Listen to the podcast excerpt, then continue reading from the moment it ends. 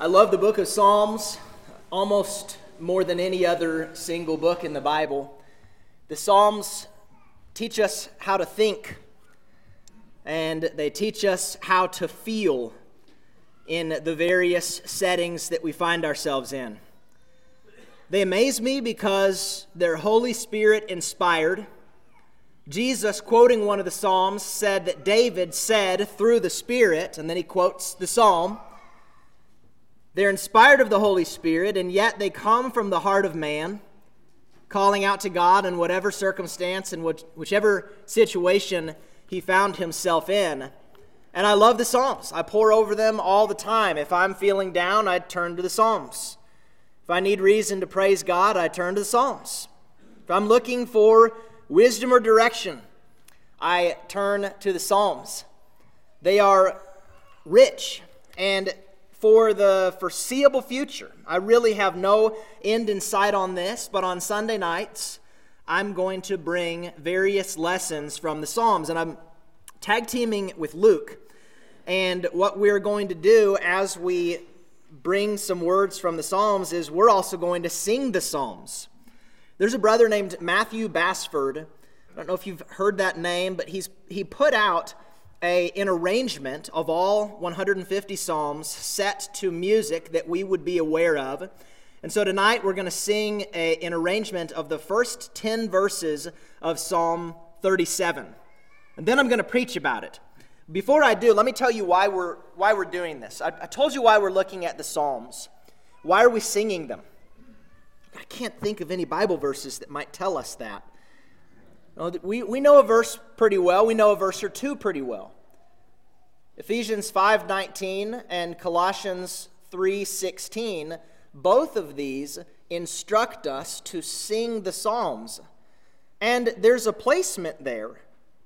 Psalms, hymns, and spiritual psalms. Some believe, and I think there's good evidence, that psalms, hymns, and spiritual psalms is a categorization of all of the psalms. That's what psalms, hymns, and spiritual psalms means. But even if psalms, hymns, and spiritual psalms are three categories of songs that Christians sing, the first one that Paul mentioned is the Psalms.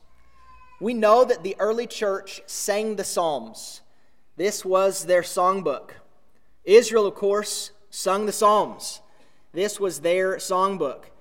And so we think, what better way to worship God than to lift up the Holy Spirit-inspired words of God? And so with that, let's sing Psalm 37, 1 to 10. It's going to be up here on the screen, and then I'll get up and speak for a few minutes about it. All right, this one is going to sound very familiar. It's a song, Jesus, let us, but first 10 verses of Psalm 37. Do not fret.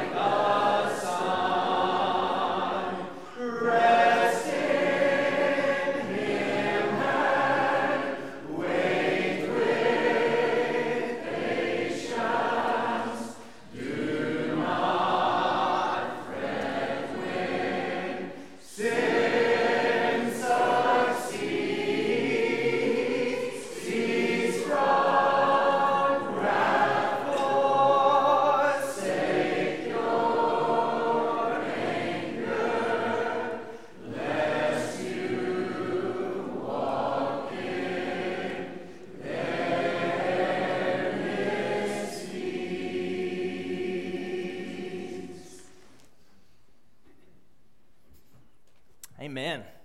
Wasn't that awesome? Man, there's something powerful about singing the Psalms. Thank you, Luke, for... Luke was on the fly. I just popped into his office and said, hey, do you think we could do this? And he's like, yep, got it. And what a blessing to have men that are capable of doing that. You wouldn't want me to try to get up to do what he just did, but how much more powerful even than just reading the psalm, singing it in that way. So thank you. And let's dig into that a little bit. If you're not there, and I hope next week... We're going to try some things technologically this week to do what I'd like to do, but hopefully beginning next week I can start pointing some things out to you on the screen that are in my Bible while I'm preaching. But until then, open in your Bibles to Psalm 37, and let's look at this.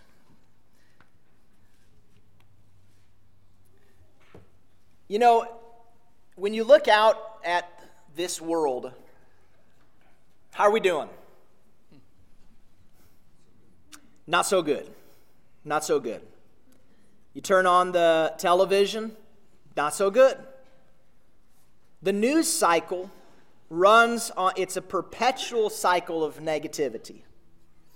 There's bad news here and bad news there. There's a war over here and a war over there.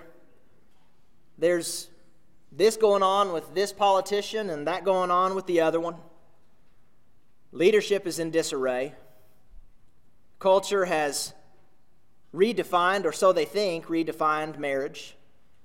Our little precious infants are being taken from their wombs and killed. There's a lot of darkness in this world. And we all know that. In fact, it's not just Christians that know that there are problems in the world. Everybody knows there's problems. This is why no matter which side of the fence you sit on, everyone is trying to say, here's what we need to do. See, we have a problem, and here's what we need to do. The thing that I've come to know is that the enemy has no problem with people realizing that there are problems. In fact, the enemy would like for us to know that there are problems forever and to have us argue one side over the other on what we ought to do about it. Perhaps not even argue, but he would have us to react to the problems that exist in this culture in all of the wrong ways, in ways that are truly unhelpful. Here are just a few of how we react when we look out into a dark culture. See, my lesson is titled, Building a Kingdom of Light in a Dark Culture. We're to be doing that. We were given marching orders from King Jesus as he went up into heaven and he said, all authority in heaven and on earth is mine. I am the King of Kings. And he ascended to the highest place and he said, here's what you're to do. Go disciple the nations. Make whole nations disciples of mine. Build the culture in the name of Jesus Christ. Well, some see the issues that exist and they retreat. See, well, it's bad out there. We'll retreat. It's bad out there. We will come in and we'll build these walls. We'll build a hedge and we'll have nothing to do with the broader world. We'll build a private society. Some will do that. Some see the problems and they simply get really angry. And they fume. And they allow the anger to be pent up inside of them to where you just touch them in the wrong way and they'll explode. And it may come out on a social media thread, or it ultimately ends in violence. We see that, don't we? Some simply become critical of everything. They become experts at seeing the problems. There's a problem here, there's a problem there. I can point that problem out. Oh, that's a problem over here, and you got a problem over here. And they're really good at breaking down the way things are. See, things are bad, and so they're overly critical, but they offer nothing constructive. And Psalm 37 amazes me because God doesn't want us to put our heads into the sand. He doesn't want us to pretend that the whole world as it is butterflies and rainbows, because it isn't. The psalmist is very real about the nature of the world that we live in. If you look into the psalm, and we just sung a bit of it a moment ago, there are evildoers. There are schemers. There are those who the psalmist says, don't envy them. Don't envy them, because they certainly look to be prospering. They are carrying out. They're not just developing schemes. See, they've got their bow drawn. They have the sword in the hand. And they're not just scheming and being unsuccessful in it. He says they're prospering, it seems, in their way. Their evil devices are being carried out, it seems. Psalmist is very real about that. It's just the way that it is. What does he tell us to do about it? I have 6 brief instructions. I could have had 7, but we're going to save some for next week and maybe even the week afterwards. There's a lot more than 7 in this psalm, but I want to look at 6. I'm just going to blitz through these. I hope that this is just practical, boots on the ground. Here's what we do. Here's what we do as a church. This works on an individual level. It works on the church-wide corporate level. But here's what we need to do. We look out into the world. We see it as it is. And what do we do? Well, here's instruction number 1. Fret not. That is the most consistent command through this psalm. What does it mean to fret? It means you're biting your nails, right? And you're in a state of anxiety, and there's a pit in your stomach, and you're worried, and you're losing sleep. And you look at this politician over here and you think, man, they're going to make a mess of things. And you look at this situation over here and you think, man, that's not the way it was when I was a kid. And you look at the war in Ukraine or the war over in Israel or the wars in Africa, and you look on them and you say, boy, things really are disastrous. Things really are a mess. And you lose sleep over it. The first command of the living God as we look out into the world is don't worry. Fret not. So what he says in verse 1, fret not yourself because of evildoers. He says it again in verse 7, fret not yourself over the one who prospers in his way. He says it again in verse 8, refrain from anger and forsake wrath. Fret not yourself. Do not fret. Do not worry. It's amazing to me. The psalmist is saying, there's a guy over here with a sword, and he wants your life. And there's a guy over here with his bow drawn back, and he wants your life. And there are schemers. And he says, don't worry. That's amazing. Don't worry. Why would he say that? Well, he gives a couple reasons. Number 1, he says that the evildoer, he will not be around for long. We have to keep things in perspective. We judge things by our timeline. We judge, this has been a year of trials. What do you mean he won't be around for long? Or maybe this is a lifetime of trials. What do you mean? He just means the evildoers will not succeed. They will not prevail. One day you will look and they will all have been gone. He says in verse 2, they will soon fade like the grass. See, he says, don't worry because of them, verse 2, for they will soon fade like the grass and wither like the green herb. Verse 9, for the evildoers shall be cut off. Verse 10, in just a little while the wicked will be no more. Though you look carefully at his place, he will not be there. Verse 13, the Lord laughs at the wicked, for he sees that his day is coming. Verse 15, their sword shall enter their own heart, and their bows shall be broken. What's he saying? The evildoers, they won't prosper. They may be around for a time, and they may cause some damage in the interim, but they won't last. Whoever it is, whatever it is, whether it's a giant organization or a singular entity, whatever it is, they will not be around for long. So don't worry about them. But the bigger reason is God's in control. Verses 12 to 13, it says, the wicked plots against the righteous and gnashes his teeth at him. But what's the attitude of the Lord when he looks on this? The psalmist says, the Lord laughs at the wicked, for he sees that his day is coming. God has that day in his hands. God is in control. So don't worry, whatever it is. In Philippians, Paul says, do not be anxious about some things. Is that what he says? Do not be anxious about anything. Not a single thing in all the world. It doesn't matter what it is. And certainly when there are evildoers, and they are there, and they do exist in the world, we need not fear. God is in control. The schemes of the wicked will not last. Secondly, he says to forsake wrath. This is a hard thing to do. And he doesn't say that when you see evil in the world that it shouldn't produce anger. New Testament says, be angry and don't sin. But the idea of the psalmist here is that there are some who take the anger and they turn so inward with it that they become vindictive and they become hateful and they lash out and they become vigilantes, essentially. They take it into their own hands. There's a problem here, and I'm going to settle it. I'm going to take care of this issue. And they allow their anger to turn them to things, to turn them to the exact opposite of what will make, ultimately, the difference.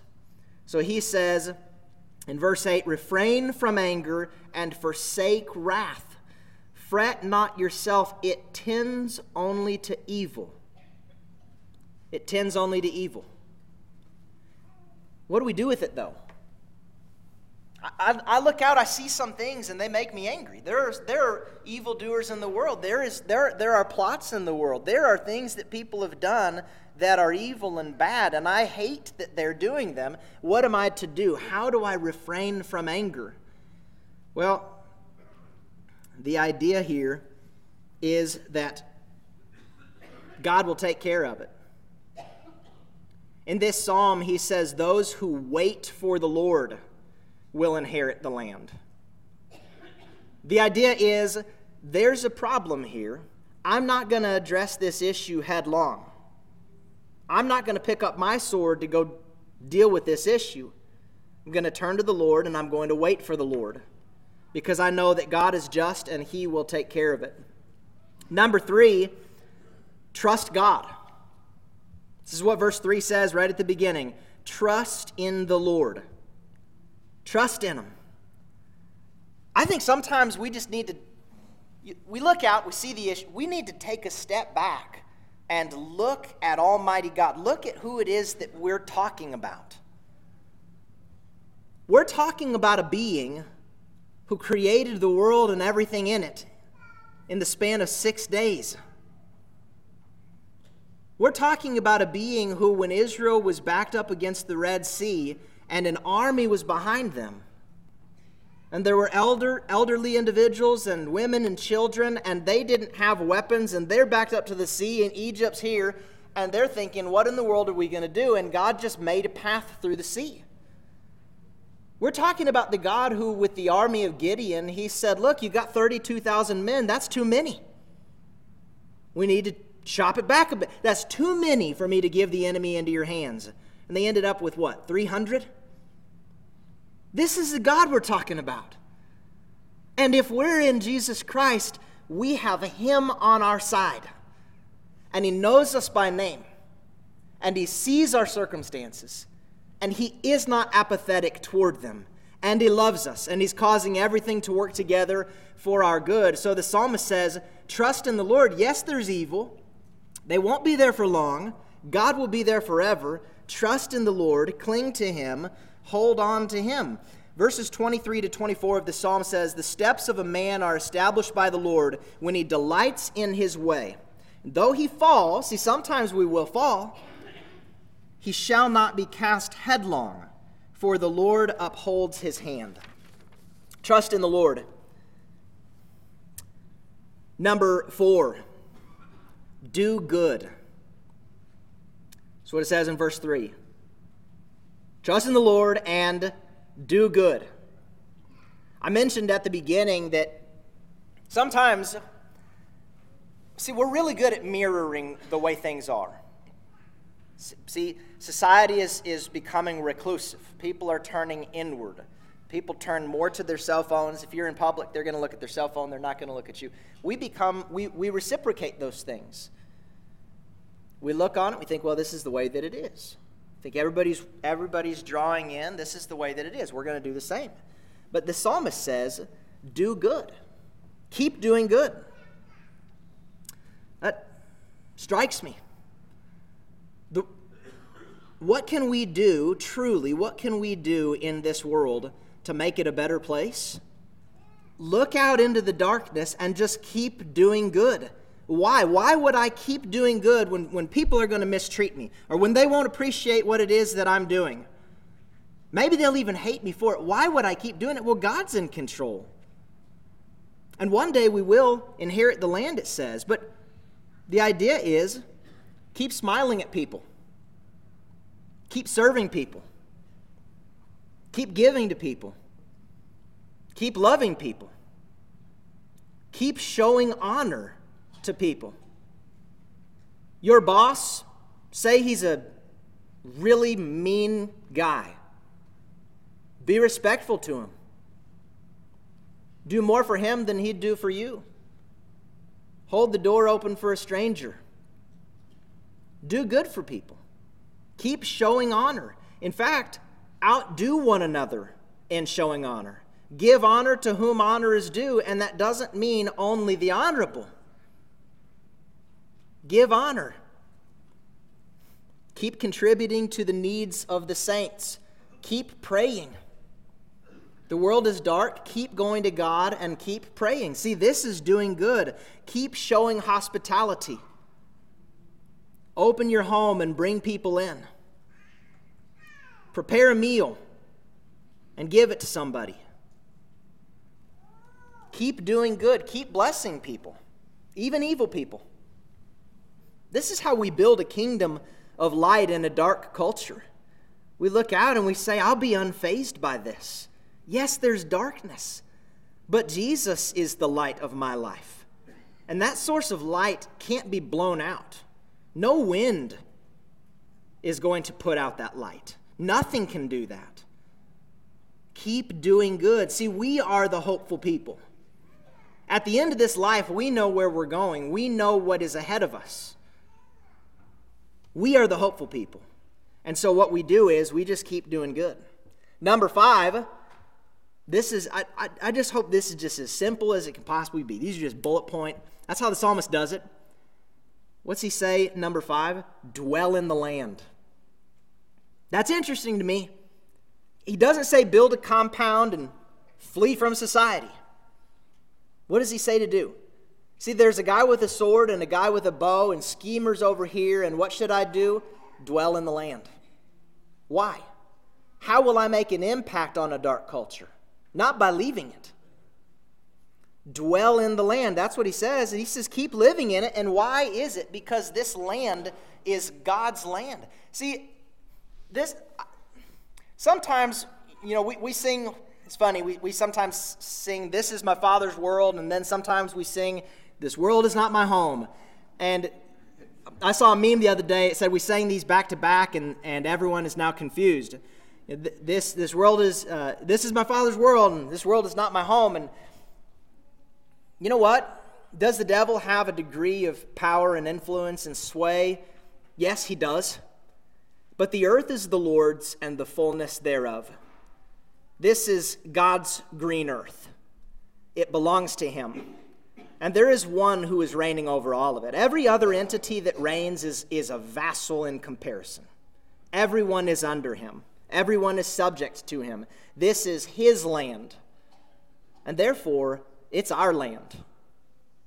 It's our land to bring the kingdom of Jesus Christ. So in verses 9, 11, 22, 29, and 34, he says, if you'll keep doing this, you will inherit the land. I believe that we can turn things around.